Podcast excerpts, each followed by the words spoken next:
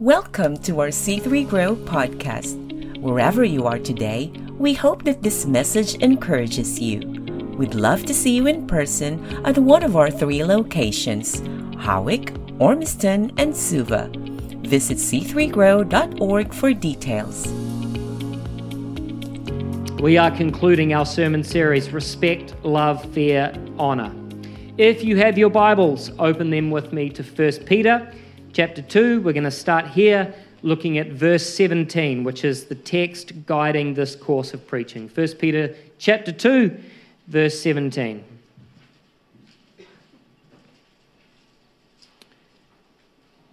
To read together Honor everyone, love the brotherhood, fear God, honor the emperor. Honor everyone, love the brotherhood, fear God, honor the emperor. So, in this series, we're looking at these four imperatives of Peter and at what obedience to this text looks like for us if we are to relate well to these different areas of society. That is, uh, to everyone, uh, to each other as fellow believers, to God, and also to civil authority. In week one, here, Pastor Wayne covered how we as believers are to relate to civil authority. Week two, Dawn looked at the command to honour everyone or to respect everyone, as other translations put it. Last week, Laura looked at the command to love the brotherhood or the family of God, the household of faith. Today, we conclude our series looking at this short imperative fear God. Fear God. Now, um, the idea that there is a sense in which we are to fear God is an idea that we might feel is incompatible or even at odds with the general presentation of God that most preaching sets before us today.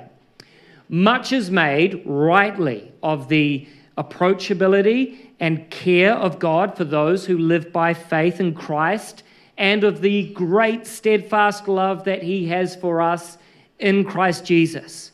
And there is so much emphasis in Scripture on God's desire for us to not live our lives bound by worry or by anxiety, and also uh, on His effectual work to liberate us from enslavement to fear.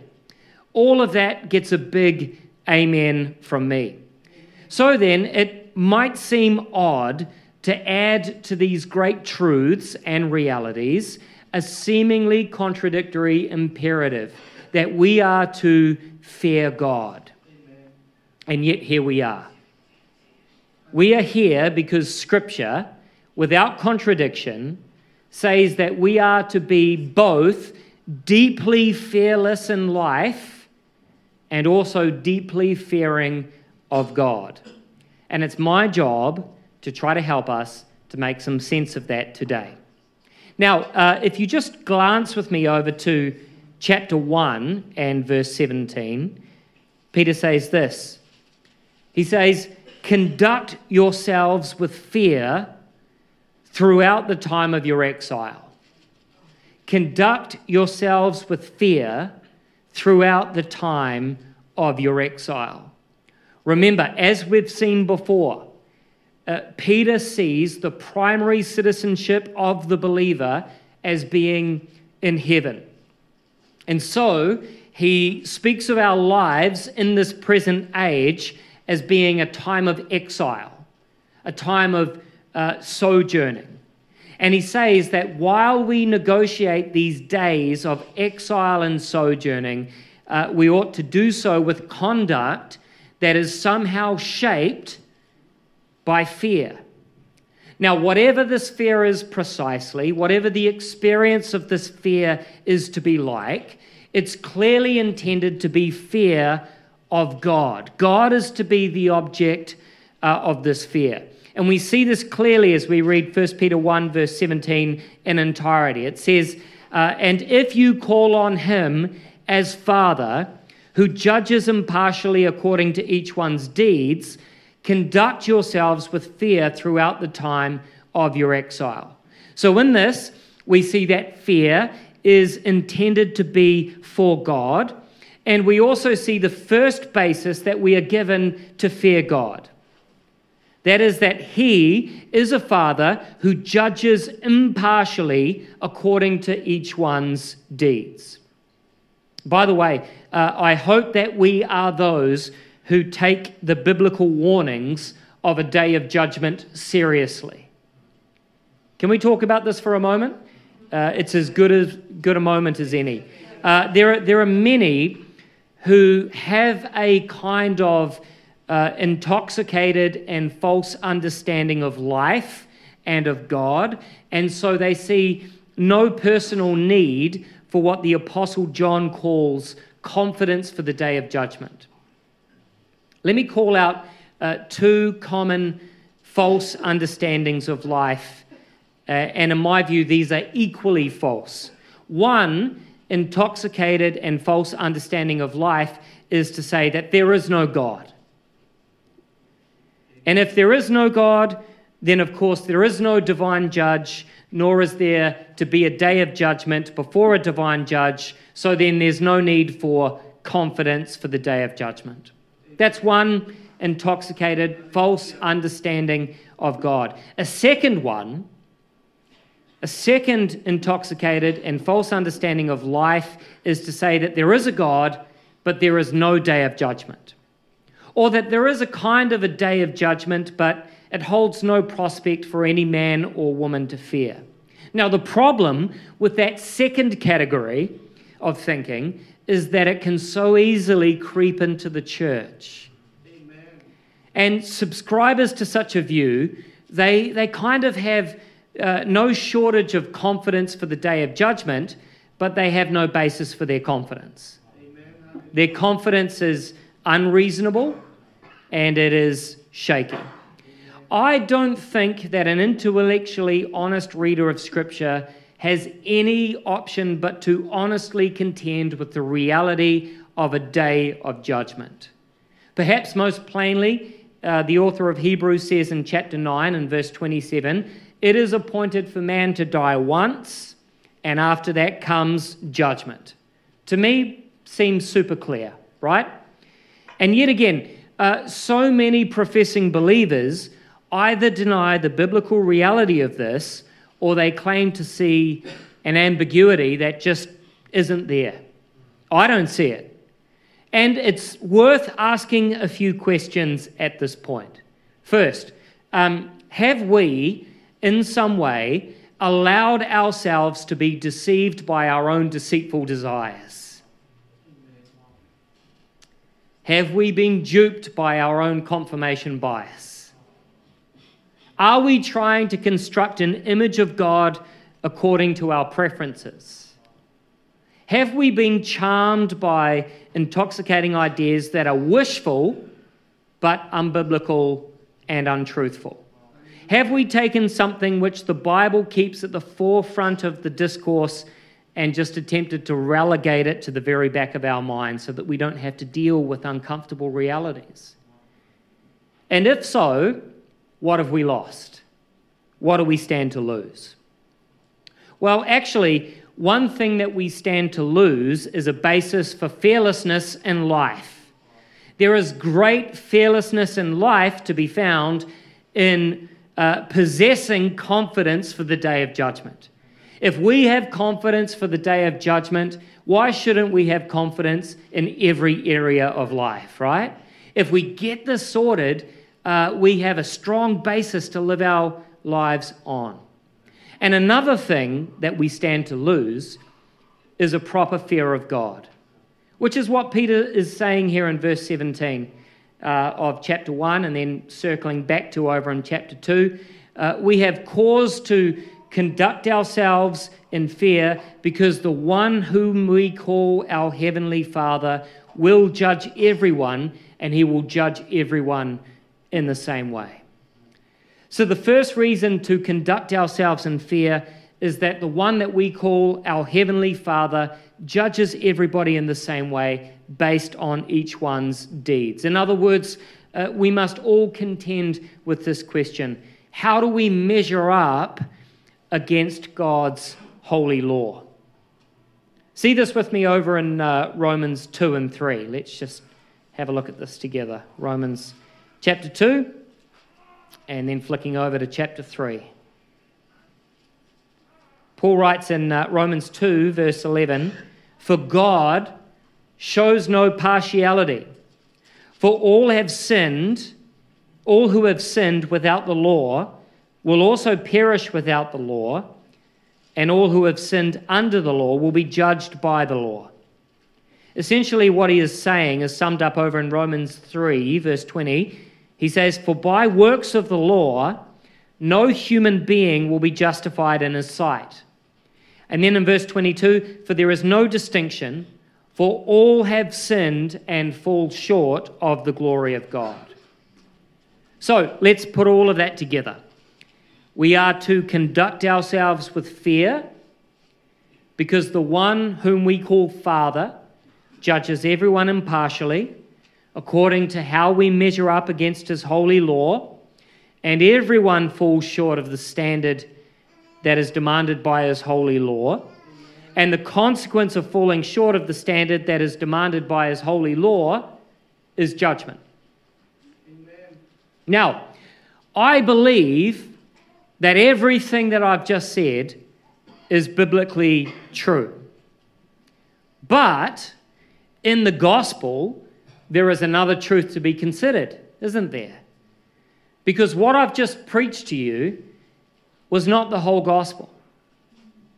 What I just preached to you was the law. But there is a but God in the gospel. Yes, God judges according to the law. And yes, we all fall short of the standard of his righteousness.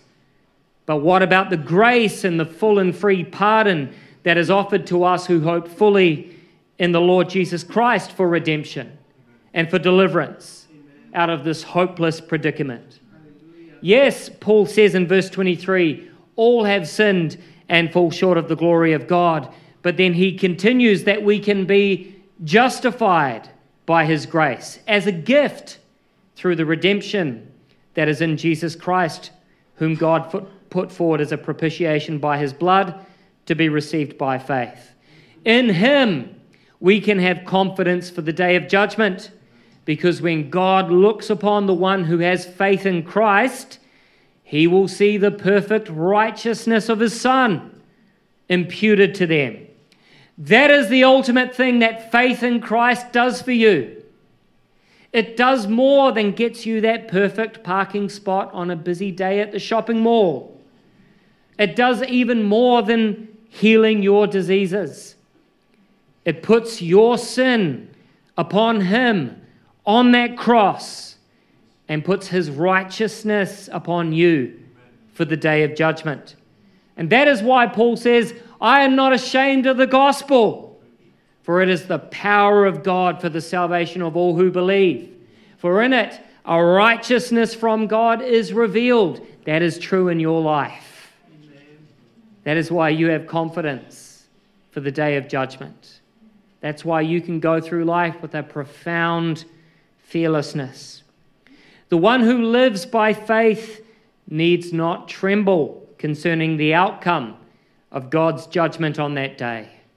The one who doesn't live by faith has good cause to tremble.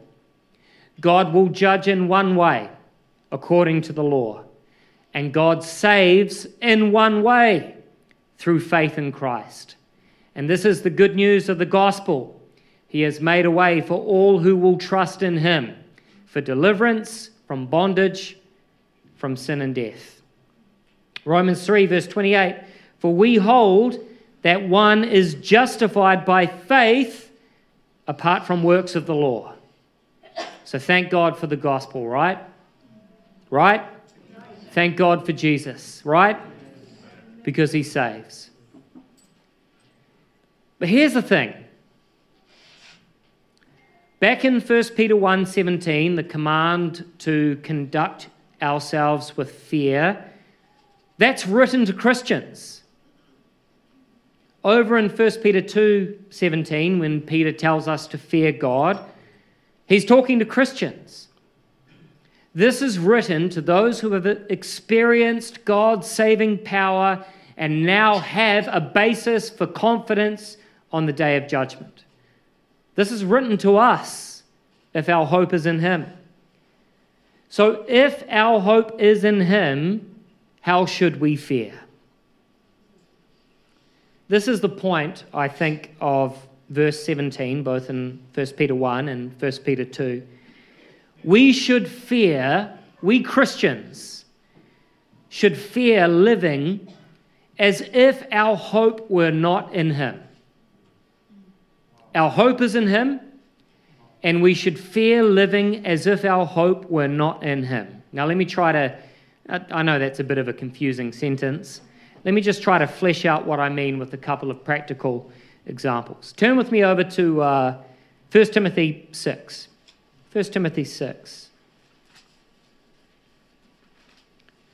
Now, 1 Timothy 6 and verse 10, Paul writes, For the love of money is a root of all kinds of evils. And it is through this craving that some have wandered away from the faith and have pierced themselves with many pangs. From verse 17, as for the rich in this present age, that's us, right? As for the rich in this present age, charge them not to be haughty, nor to set their hopes on the uncertainty of riches, but on God, who richly provides us with everything to enjoy. They are to do good, to be rich in good works, to be generous and ready to share thus sharing, uh, storing up treasures for themselves as a good foundation for the future, so that they may take hold of that which is truly life. So, when we yield to the temptation to love money, whatever form the love of money takes, when we yield to that temptation to love money, we should ask the question what are we hoping in here? What are we hoping in here? Are we hoping in God? Is our faith in God? Or are we hoping in money? Have we wandered away and put our faith in the uncertainty of riches? When we behave in a way that is inconsistent with our faith and our professions and our hope being in God, we need to let the fear of God drive us back to grace. The fear of God drives us back to grace. Let me try another example. I really want to land this point. Uh, over in Romans 12. Romans 12. Verse 19. Beloved, that's you, by the way. Beloved, never avenge yourselves but leave it for the wrath of God, for it is written, Vengeance is mine, I will repay, says the Lord. So when uh, the one who trusts in God and lives by faith in Him is wronged, they don't yield to the temptation to avenge themselves. Rather, uh, they trust that God is just and ultimately He will settle accounts and punish all sin uh, either on the cross uh, or by the unrepentant sinner in hell. And of course, we don't relish the thought of people experiencing eternal torment. It's not like we're wringing our hands when we're wronged and said, you know, you'll pay for that, buddy. Uh, but we do, we do consider the reality and the surety of the divine and righteous justice of God. And so uh, we're free from the burden of needing to avenge ourselves. Instead, we're free uh, to offer grace and forgiveness to those who sin against us in the hope that we will point them to the kindness and the mercy of God. That's how we, uh, as believers, live. But then, let's be honest, sometimes we don't do that, do we? Sometimes we don't do that. Sometimes we don't trust in God uh, in that way. Instead, we, um, we yield to the temptation to avenge ourselves. We hold grudges, we plot revenge, whatever. And when we do, whatever form uh, our vengeance takes, the big question that we should ask is what am I hoping in here? What am I hoping in here? Am I hoping in God? Is my faith in God? Or am I hoping in myself? Am I living as if the only way that this is going to get avenged is if I exact retributive justice? When we behave in a way that is inconsistent with our faith and our professions of our hope being in God, we need to let the fear of God drive us back to grace. Amen. Do you see this? Whenever we sin, whatever the sin, in that moment we are saying, God, you are not enough. You are not enough. And so to conduct ourselves with fear is not to just shrug our shoulders and say, oh, well, uh, let's just continue in sin so that grace may abound.